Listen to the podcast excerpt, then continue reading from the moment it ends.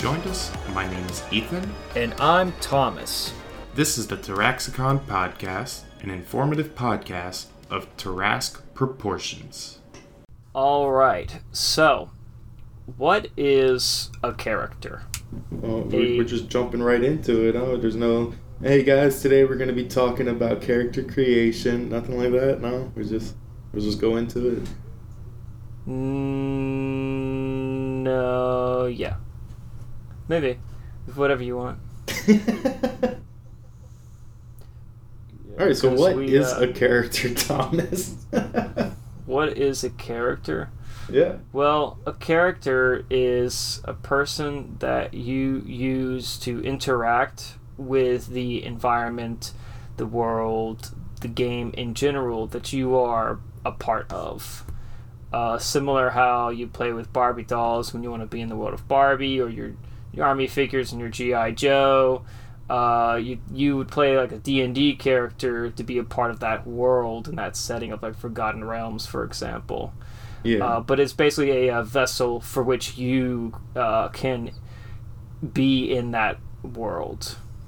Yeah, I think it's very much like how an actor portrays a certain role. You know, you, you, you think how they think and behave as if this person was real. You know, sometimes they might be a little real. Little self insert. You never know. I mean, apparently directors do it all the time. They're also saying, you know, they said that um, boys, they said that uh, when they're given like toys and stuff, they imprint the toy onto themselves, which is, for example, to say you give a boy a Batman toy and he plays with it, he is Batman. He's Oh, yeah. playing as if he's Batman. Now, they say if you give a girl a toy, it's the other way around, where the girl imprints on the Barbie, for example. So if you give her a Barbie doll, she's not Barbie. She the, the Barbie doll is her. Oh, that's interesting. Uh now that could obviously just be some random shit I saw on the internet. This is just to say that um people when you make characters when you're playing characters, people have different interpretations, ideologies and like but not necessarily the role play of it, but like the way they view that vessel through which they interact with the game.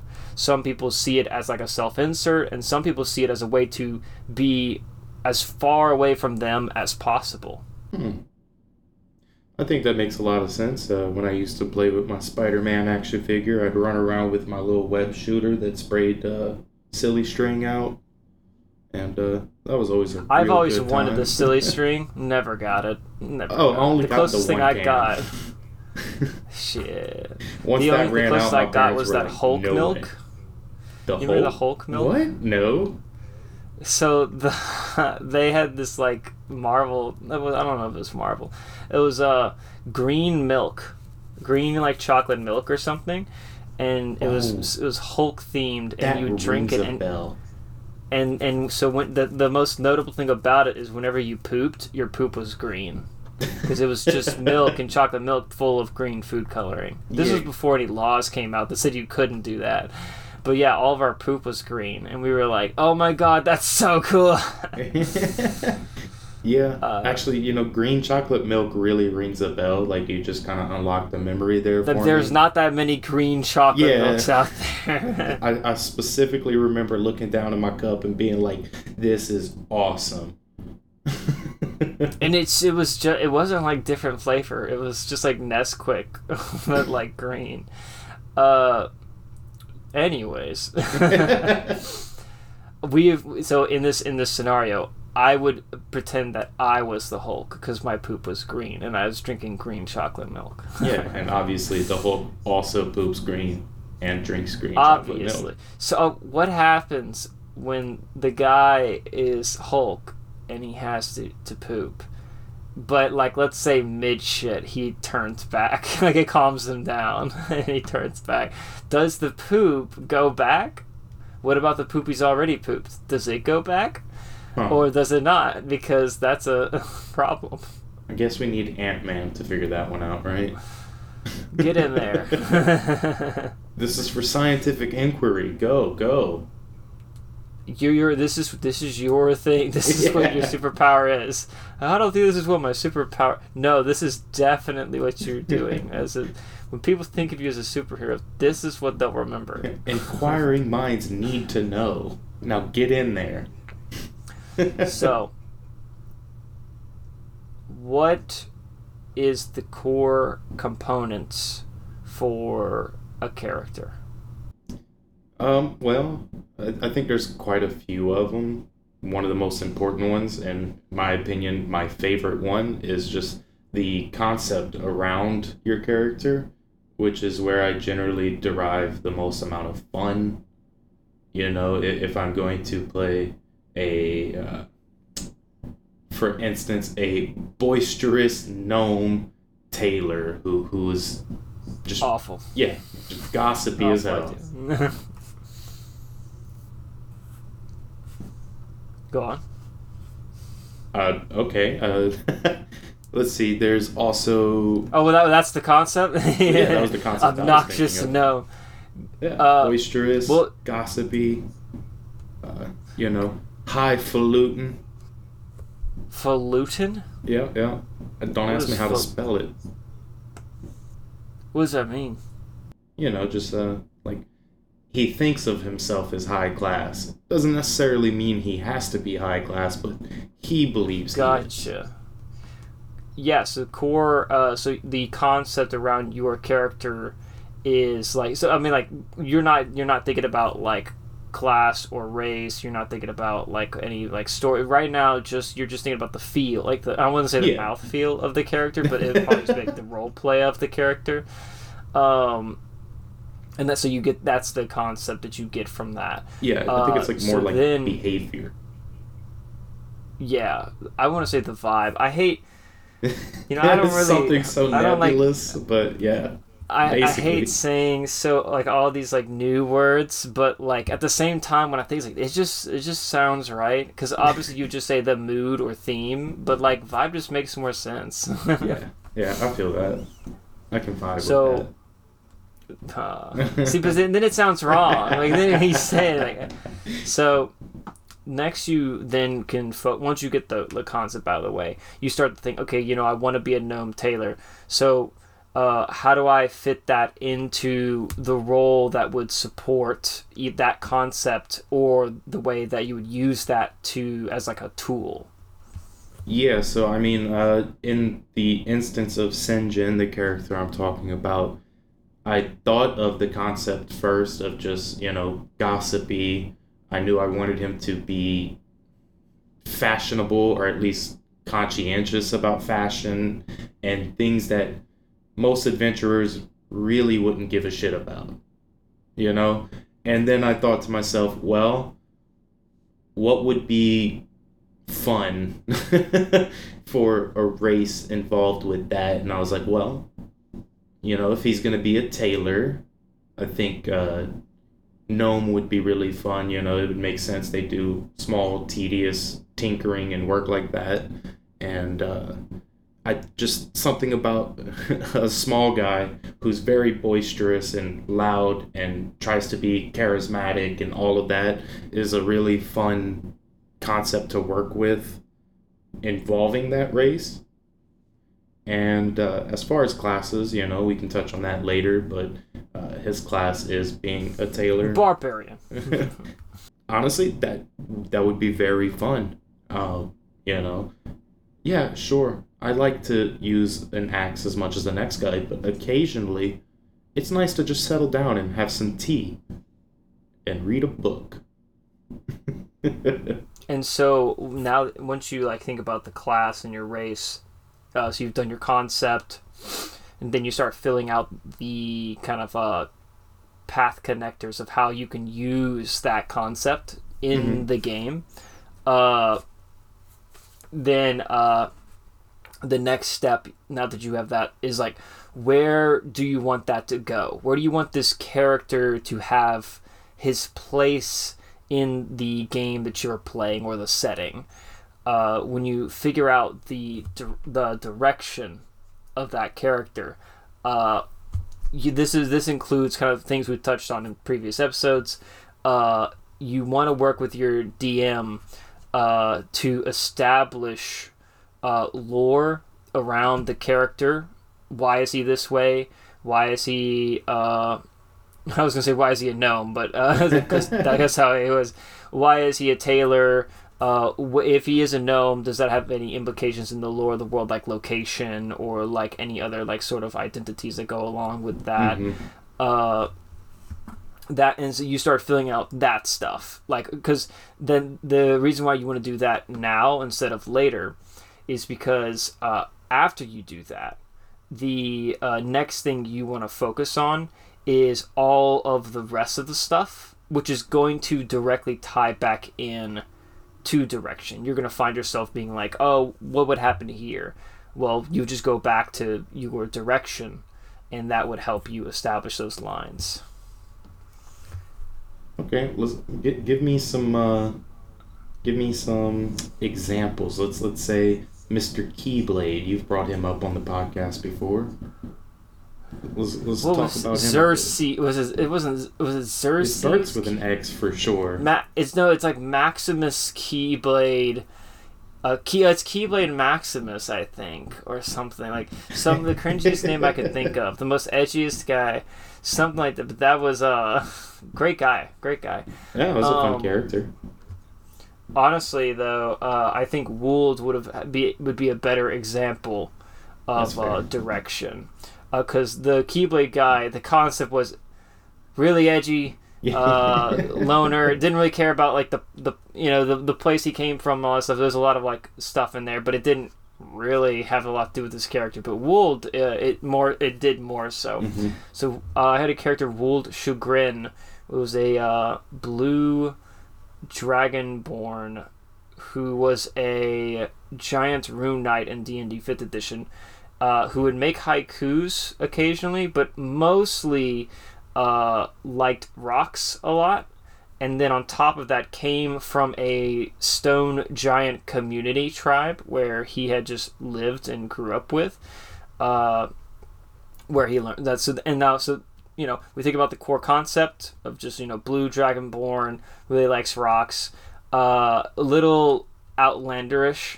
So then you go to your class and race, or you know, dragonborn, because I want to be more of an outsider, even in a clan of stone giants to still stand out from that. Uh, and I believe we said it was a tribe of dragonborns that were coexisting with Yeah. the stone giants. Yeah, I think that and was then actually class- part of the setting, though. Yeah, and so with the um, with the class, we're going, you know, rune knight, you know, giant runes, uh, and then when you go into direction, all that comes into play because you can uh, talk with your DM and find out, you know, I'm doing this, any anything giant related. Uh, why, yes, there's a giant tribe camp with like dragonborns. Oh, well, that's perfect. That's exactly where he's going to be. So then you find out from that, uh, what do they like? What do they believe in? What do they uh, think about? And then uh, going off of all of that, especially their love of rocks, given that they're stone giants, uh, you get into the last part, which is just the filler or the story of your character. You know, now that you know where he's at, uh, why is he there? What does he do? What does he like to do? What does he want to do in the future? What problems do you have? You know, so so on and so on. Yeah, absolutely. That was a nice and concise. I like that. And uh, yeah, I, I think once you kind of get the concept, the class, the race, and you know his position on things that take place in the world, and you know their belief system and that type of thing, it kind of all melds together to create a nice backstory. Uh, obviously, there's still things that are missing, like you know conflicts and you know, uh, just open ended things that can be tagged on to by the DM to where you, you can kind of put the backstory into the actual overarching story and make for really fun times at the table. Uh, but yeah, I mean, once you got most of those, backstory should come pretty easily. Naturally, even.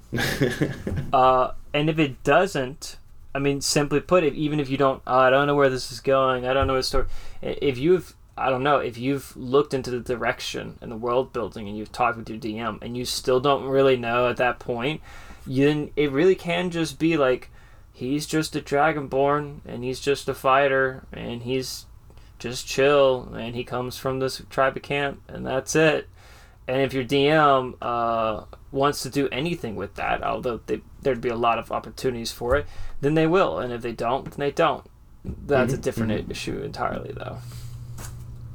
That's not what you you should be concerned about. You should be concerned about the character. Uh, so, what are some good things when you're making this character that you want to try and include other than these core components that will help you uh, further flesh them out? Yeah, well, okay, so like we were just talking about with backstory, I think it's important to have uh, like multiple NPCs. You should probably flesh out, you know, maybe people in your family, uh, people that are close to you, or just other uh, NPCs that you might have interacted with throughout your character's life, and have these loose ends and conflicts to where there are things to tie the story to, to where you know your character is a cohesive person in this world and your dm can easily be like okay cool you know oh you you've been having these run-ins with these outlaws? Guess who the big bad evil guy just hired you know? That's right the pack of wolves. Yep those goblins over there that never did you any wrong. Let's get them damn bitches. So, so, some other things uh, you can think about uh, is obviously we're going to go with some flaws. You know, some things that you do that doesn't make your character the best person, or that they struggle with, or that can create conflict in one way or another. Obviously, you shouldn't say, like, my flaw is that I kill my teammates. like you obviously don't want to go around doing that, but like a, a flaw for let's say Wolves would be that like he's a little hard headed. He doesn't really understand things that are spoken unless they're like really simple or go against his belief. For example, uh, it was a part of one of his beliefs of the tribe uh, that evil energy was concentrated in people through everything they do, but it was exhumed out their body when they would defecate. So therefore, if you hadn't seen someone poop, you don't know if that person's evil or not. But if you did see someone poop, they're most likely not evil. Uh, so that would be kind of a flaw if the DM took that and then they said, this is the main villain, and he just took a fat shit. And then Wold would be like, oh, guys, we got the wrong guy. okay, he just pooped. There's no way. Uh, so on and so on. yeah. I really liked Wold. Uh, he was very much like a rock at sometimes. Very dense. But, um. Very, not very porous. no, of course not. Um, but another thing you could do for just like really good character creation is accents. And I, I don't mean, you know, like an English accent or blah blah, those kinds of accents like dialect or anything, because uh, just about anybody, I think, in my opinion, can do them, but most people aren't going to necessarily be comfortable doing them. But accents such as, you know, with uh, Sinjin, for instance, uh, boisterous, gossipy. They don't necessarily have to be bad or good. Um, like quirkish almost. Yeah, uh, just things they do in general, and that's going to help almost build a personality kind of naturally into a character. Yeah. Uh, I don't. Let's see. Accents with. Oh yeah. So like accents with Wold would be like you know he likes to write haikus. Are they good? Who fucking knows? Did he do them all the time? Probably not. But it's just a thing that made him stand out. The rock thing, I mean, that worked with the backstory, but it was also like the it, it led into rock puns. Mm-hmm. And that was a very good thing about him that yeah. like separated him from other characters in the campaign, but also even just separate characters that I played. Uh, rock solid. rock solid character. Um, rock and stone, brother.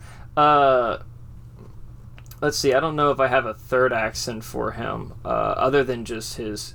I, could even some would consider the flaw could be an accent, but you know, just little quirky things.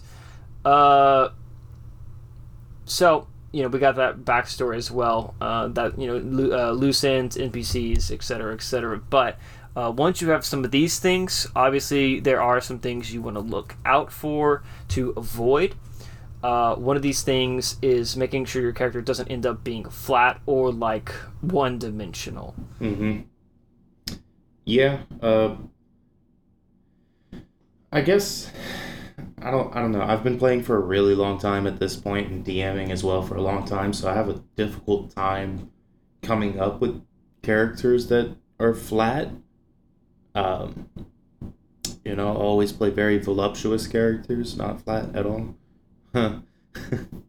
but uh, let's see. Yeah. Okay. So if you play a character who doesn't really have those ups and downs, you know, that, that they don't have necessarily uh, any quirks to them, well, then they're always going to be, well, just boring. Bland. Yeah.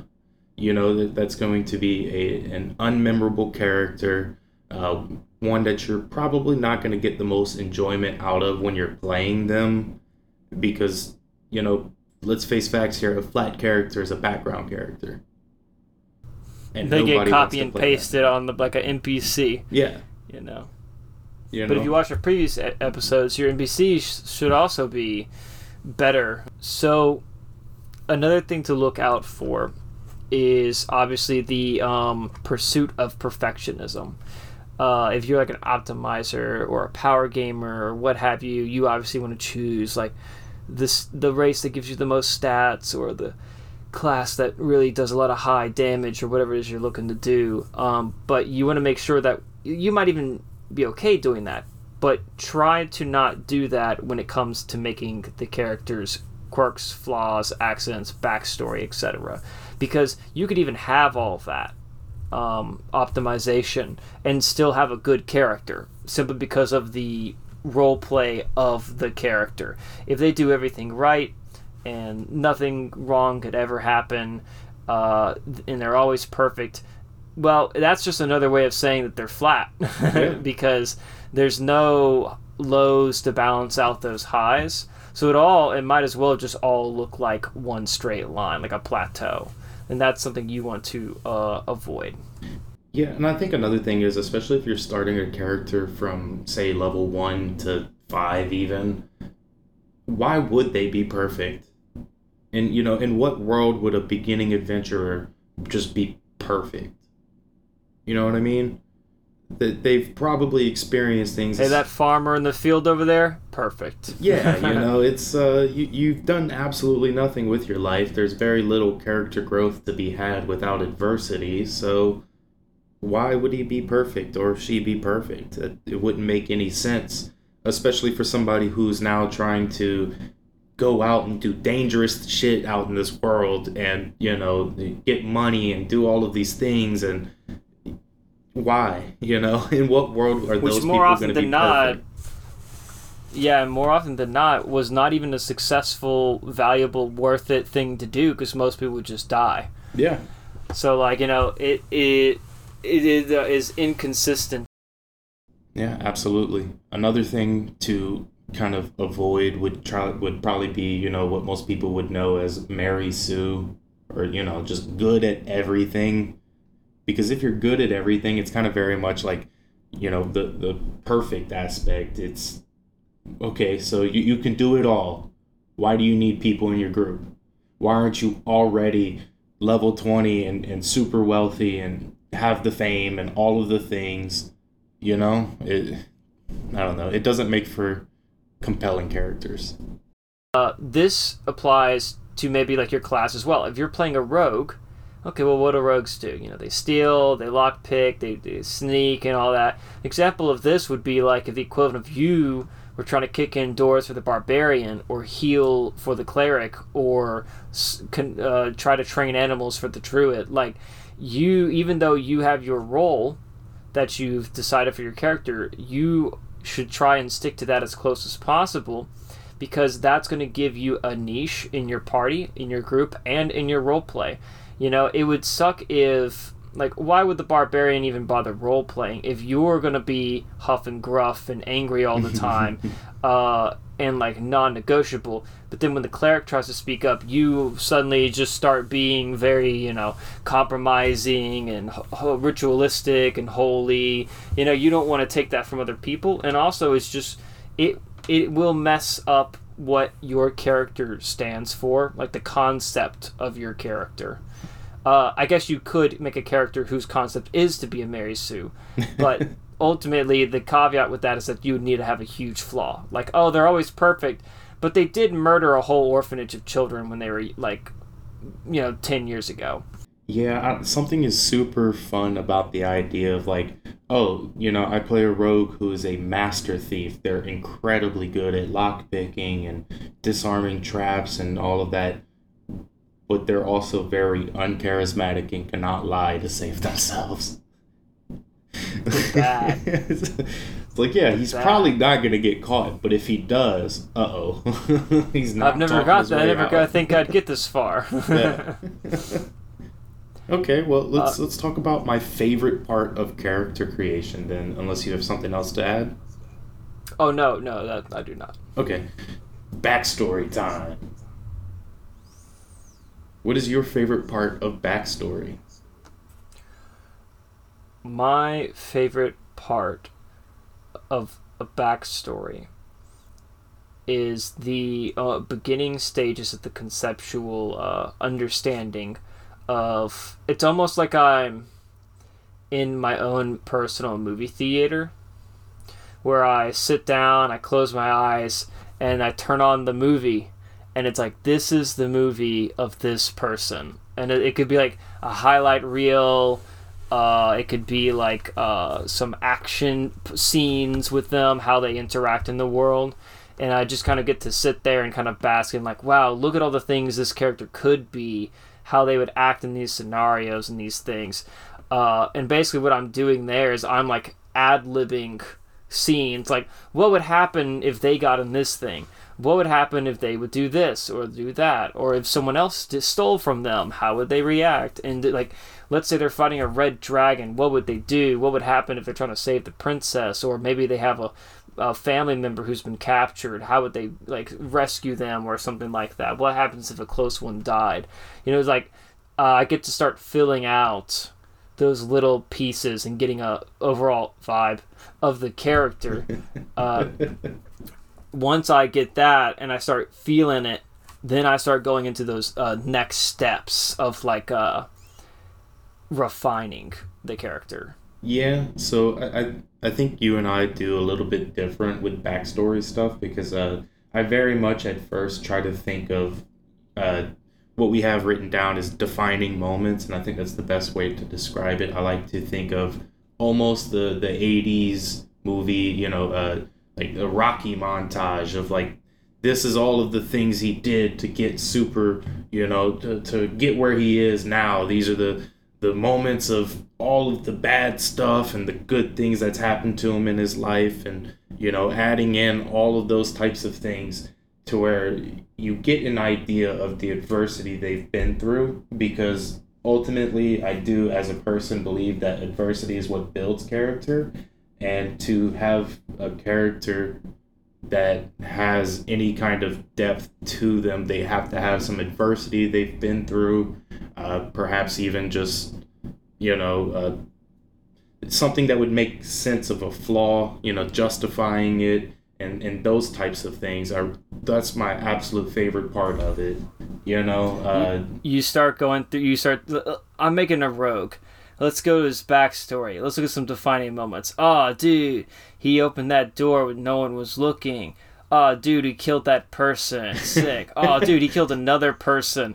Uh, this this is all just killing. He just keeps killing people. What the hell? No, it would be more along the lines of uh, the first time he saw another kid pickpocket somebody in the town. Then he killed that kid. like, like, wow, God, he's a psychopath. How did you do that? You know, and then there's the Rocky montage of him learning how to pickpocket and pick locks and do that type of stuff, and you know, just something about that really does it for me. then he kills Rocky too, and then he kills the other guy. Just Apollo just for the hell Creed, he's coming for you. It's just lockpicks and knives in the dark. Uh, so, but like what you were saying earlier, uh, then you can start justifying the flaws. Like why, if you're playing a character, let's just say obvious, like an obvious flaw is like alcoholic, or I struggle with addiction, or I get hungover really easily, or some bullshit like that. You know, then you could just start like, well, why? Why? Why is my character like this? Why? do they do things this way when it is clearly not good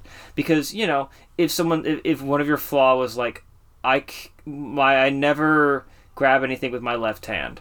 And then you start playing and someone's like hey can you hand me that? Sure i do uh, well sorry i got a weapon in my right hand. I can't hand it to you with my left hand. They're gonna be like why? And you're gonna be like oh and they're like well why don't you just do it? And then you're like i guess i could. Now you don't have a flaw anymore and now you fucked your character.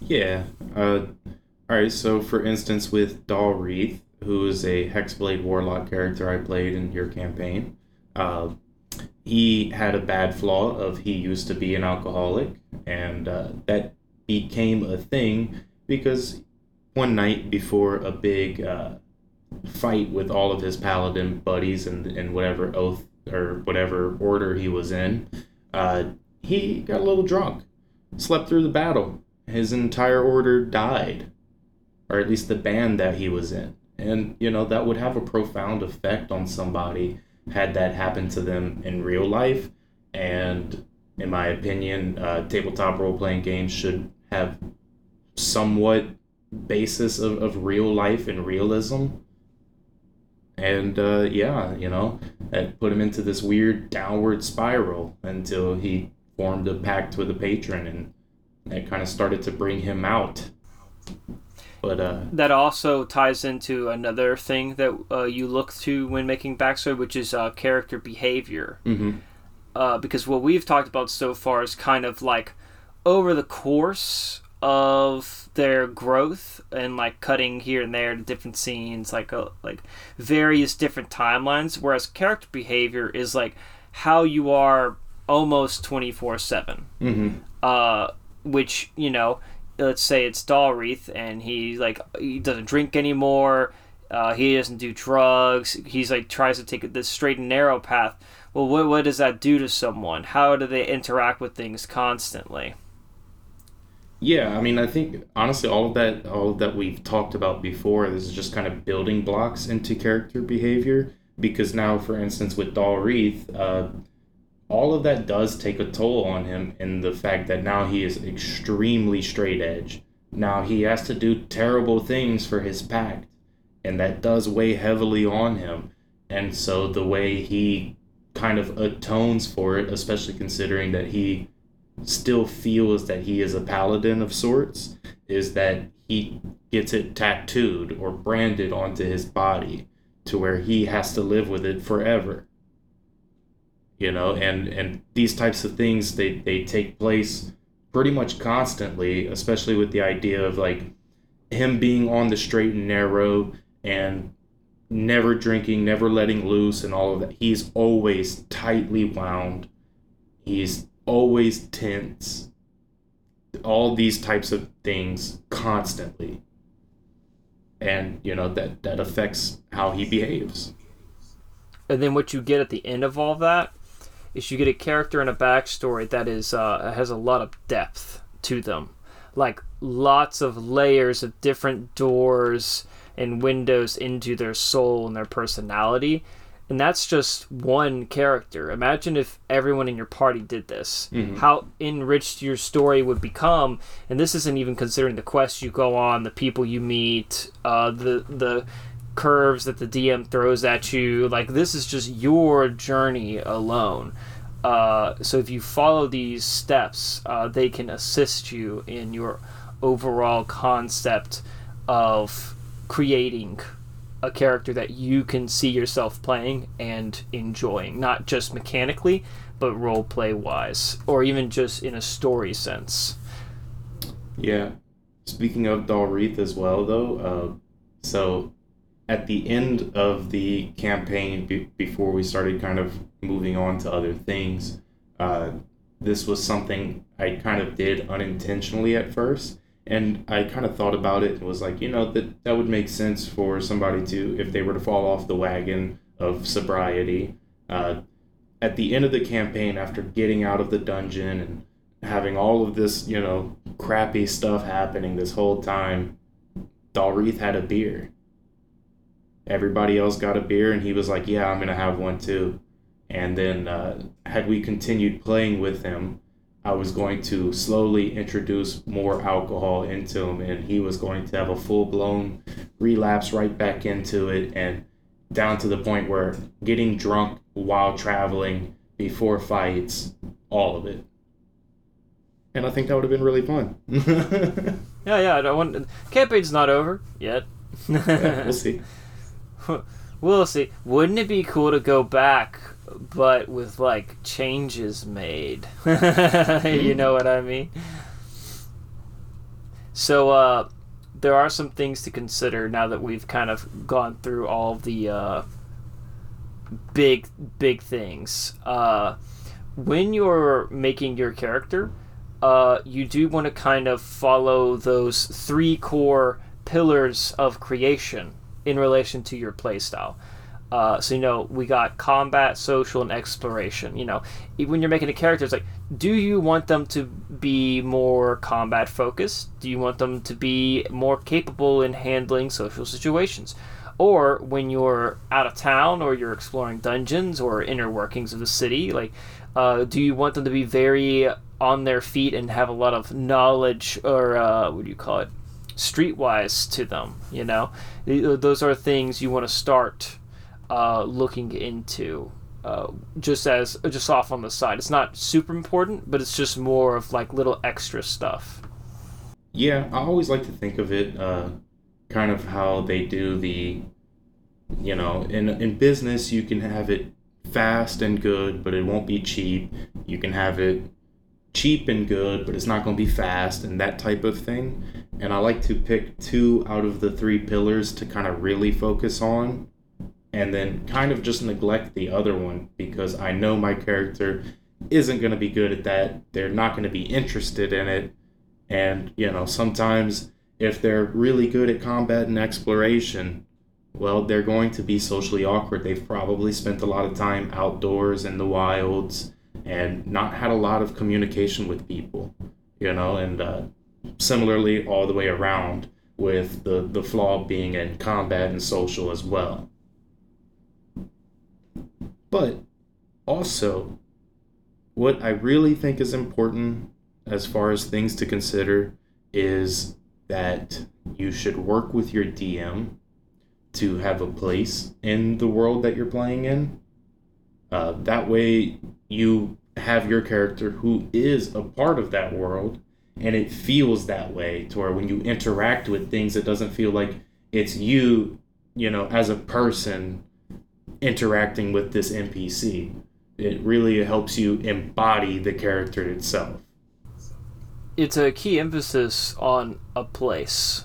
Um, because when you're working with the DM and they tell you about the setting, you if if you're making someone who's like outlandish or a hermit or a sage or whatever, uh, you know you want to find some areas that either already exist or don't, and make one of your own, that so that your player has a place where events can revolve around them. Uh, for example, in our other setting, uh, where the characters have decided to come from uh, has impacted the lore that I have shared with their characters that they know, uh, which.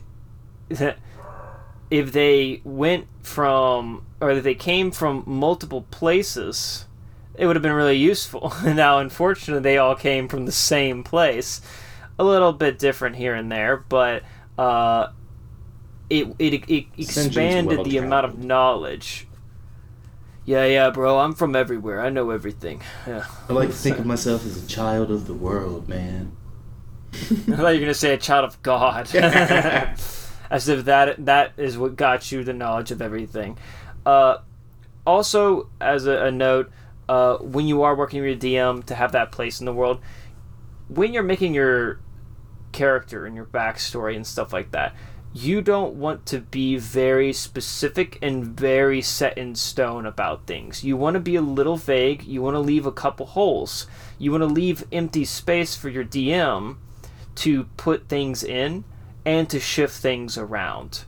Uh, maybe the main villain in their story uh, is actually related to one of the characters, but then you go in your backstory and you say, I was an only child. Like sometimes you can like leave that out and just be like, you know, I have parents or I have you could say even like, oh, I'm an only child and then the DM goes in there and says that you know of, you know. Uh, and then it's like, oh, I'm actually your long lost brother. Uh, yeah uh, you know, sh- no, my parents lied to me. How could they do that? And it was for your own good. He was evil. you know, it was like the evil. If you, he literally just has the yeah, mustache. That's it. the mustache. uh, so that is another thing to look out for: is to uh, be pliable in your backstory.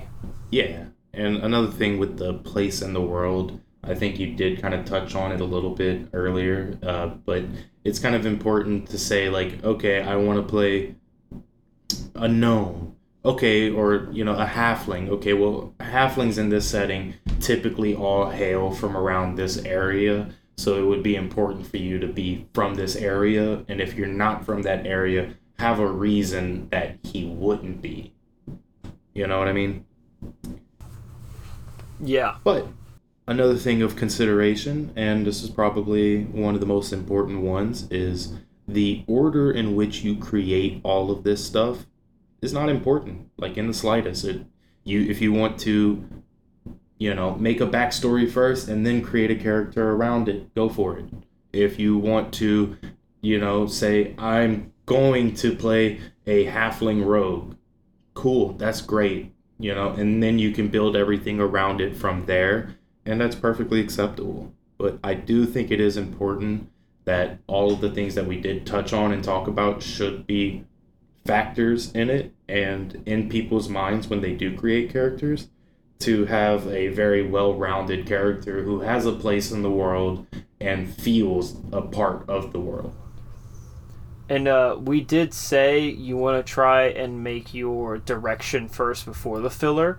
Now you're more than welcome to do the filler first and do all the story. It's just going to be a lot more work. uh, so a lot of things, if you just say like, you could even start like, oh, what's the core concept? Uh, the core concept is he's a rogue. That's it. Like that. I mean, that works too. You know, you don't have to um, go crazy with it. Uh, and then so then you start in the class basically. You start on that first. Uh, and then that gives you inspiration to fill out your other things. Uh, so that's what we mean when we say that. Uh, so with that being said uh, we do have something to talk about with you that's not 100% related to this episode but does tie in to the main themes of the things we did talk about yeah, uh, yeah this this session. So my toe is stuck in my knee. One second. Ow. There we go. I'm in a closet. So you know this is 2023 now, Thomas. You can come out that closet anytime you want. It's just my toe. You're just dipping the toe in the. Closet? I can't. I can't come out of the closet. My wife's out there. she would be pissed. um, She'd put me back in. Get the fuck back in there. Yeah, so, so. I think uh, you know this is something that people should be on the lookout for in the hopefully the near future, or at least it's on the horizon for sure. Uh, we've laid out most of the groundwork, and we're still playtesting and updating. But Thomas and I have, and let's I'm gonna face facts here. Mostly Thomas, I have absolutely put input in there and made some changes and helped make things uh, more mechanically sound, but the core concepts, uh, we have created a system. We call it Cryo.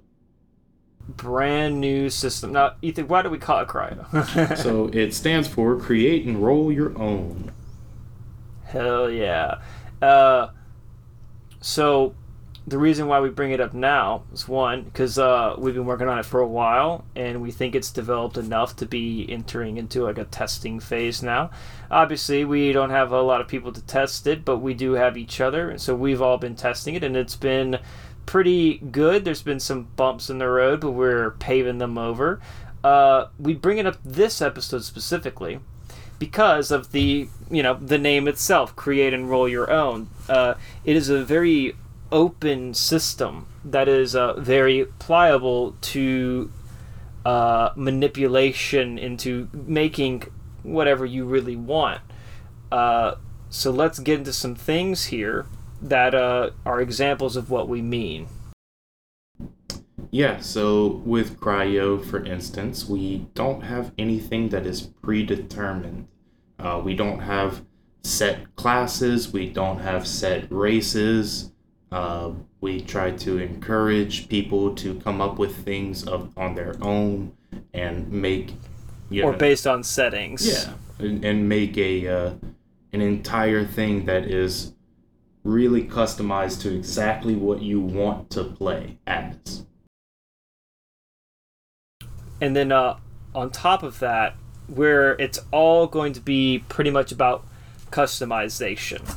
We have uh, we have a table for crafting, a table for upgrading.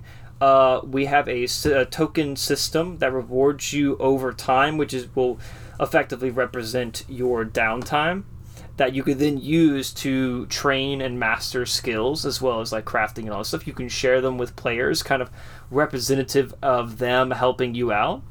Uh, and then you can roleplay that however you want on top of all of that. And then when you're making your class, we call it a specialty, uh, you get to determine the factors by which you deal damage and the way you use abilities. So it so like what uh, Ethan was saying earlier, uh, he has a lot of creative freedom with his character. Oh yeah, yeah. So Senjin, uh, Senjin Rippleback is a gnome tailor and that is his specialty.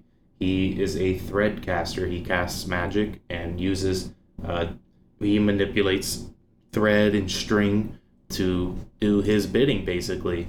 Uh, one of my proudest moments thus far is he stretched a string along the ground to uh, listen in on a quiet, whispered conversation that people were having that he was clearly not supposed to be hearing and I just thought it was a very fun way to do it because, uh, you know, in, in 5e, if you were to, you know, like you pretty much have to play specific characters to be able to do magic that would allow something like that or you know and even uh, then the dm might not just allow it because it's not actually a spell. Right. And you know there's there's all of these small hang-ups and blah blah but you know i was like well hey i think i can make this work you know, feel the vibrations. I was thinking very much along the lines of like, okay, well, if you, know you put a string in one cup and a cup on the other end of that string, you can listen and talk to each other because the vibrations, you know, go along the string and blah blah. So it would make sense in my mind that through magic he would be able to do such a thing. And sure enough, I used magic to snake a string along the ground and quietly and furtively uh, listened in on a conversation that I wasn't supposed to be a part of, and I thought it was just extremely fun. And uh, you know, I'm really happy with that, and I, I really want to share that with other people because I think ultimately that's kind of the direction of most TTRPGs are starting to go to now. Is I mean, it's what you really want. it's what you want. You want to have some creative freedom and you want to play the stuff you want to play. Mm-hmm. I get that the uh, intention behind these systems is to give you the answer. Uh, you know, if you want to play a fighter, here's a fighter. You want to play an angry big guy, here's a barbarian. Well, this game's a little more. Uh, I guess there's a higher skill level to it, but y- there is no limit. If you want to play a gunslinger, you can do that. If you want to play a cyber warrior with lightsabers, you can do that. If you want to play a rootin' tootin' cowboy, I guess that's gunslinger, anyways. Uh, if you want to be a MMA fighter, you can do that. Like you, it, it really is up to you and your DM and the setting to really do whatever you want. Uh, another example of the creative freedom we have here is that when he was mentioning he was casting magic, uh, that was magic that he was considering as a spell. Uh, he has his own list of spells, but on top of that, he has his own list of actions that he uses too. Uh, and so this isn't even a conversation of saying like, oh, did he attack or did he cast a spell? It's like he made the action, and then he also made the spell, and he also made the class. Uh, he didn't make the ancestry because that's based off setting, and of course, if you're making a setting without magic, well, the systems for spells and actions are actually the same system. So it would be okay to even use this system in, in a setting that doesn't use magic at all. Mm-hmm. It would still be applicable. So what you're left with is you get to have as much cohesion as possible with your class, race, and background because you are effectively taking the reins. You are taking the wheel and you are driving the car. Uh, kind of like how if you were playing, let's just say D and D, fifth edition, great edition, does a ton of things wonderful.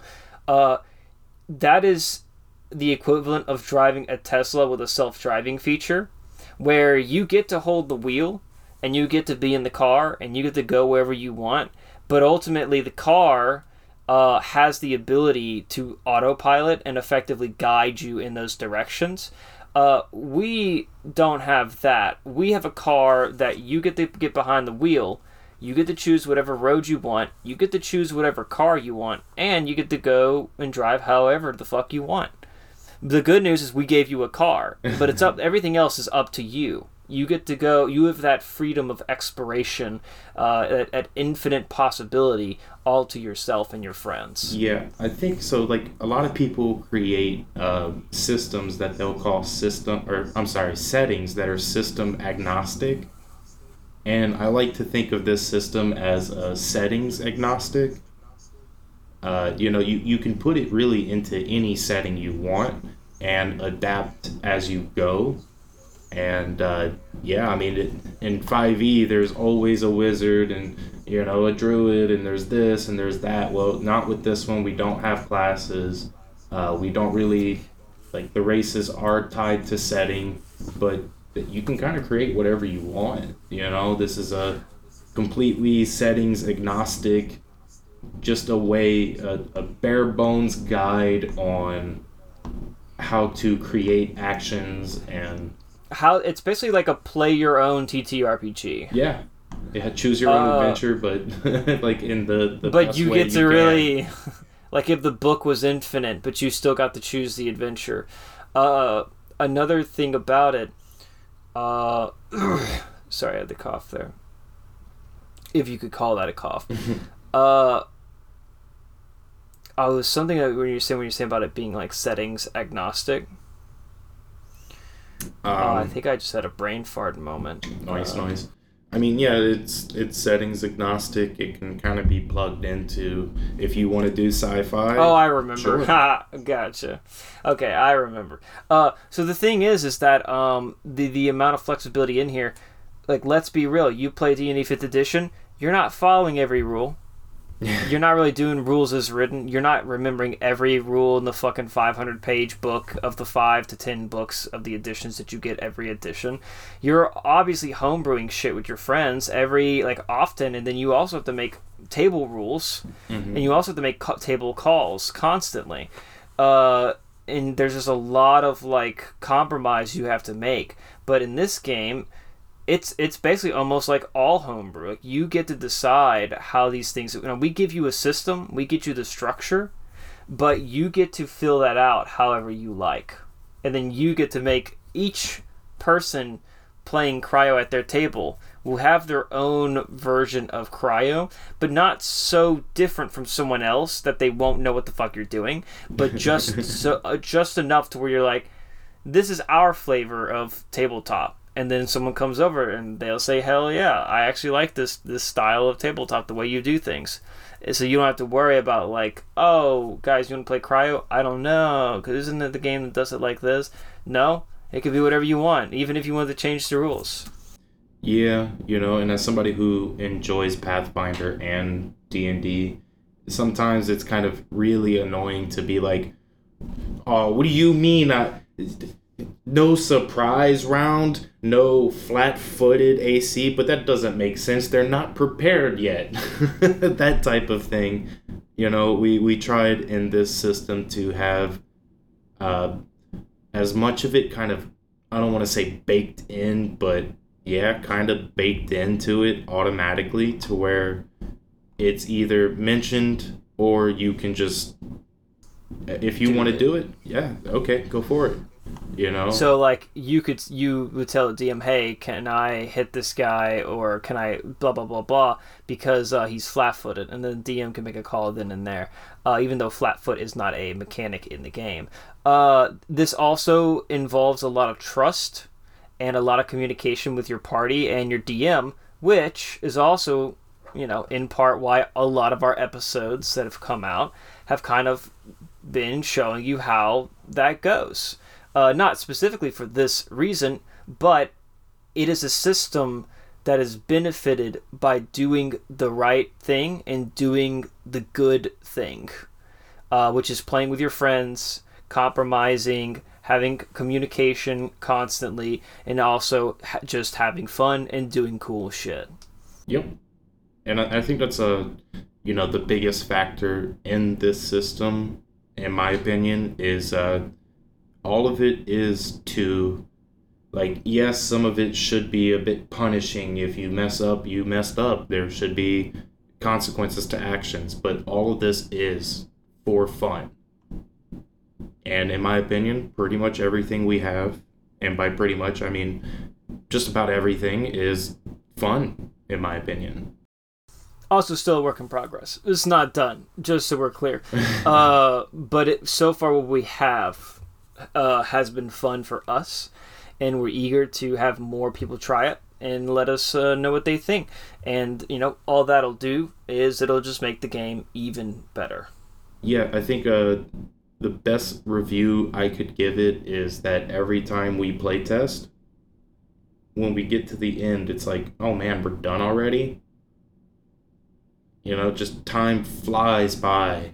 You know, and and you don't even realize it because you get so engrossed into it. And you know, I've played fifth edition for a very long time, and sometimes it does get a bit stale and a little boring because it's like, okay, yes, my turn. I take my action. If I have a bonus action that's applicable, I do that. I move.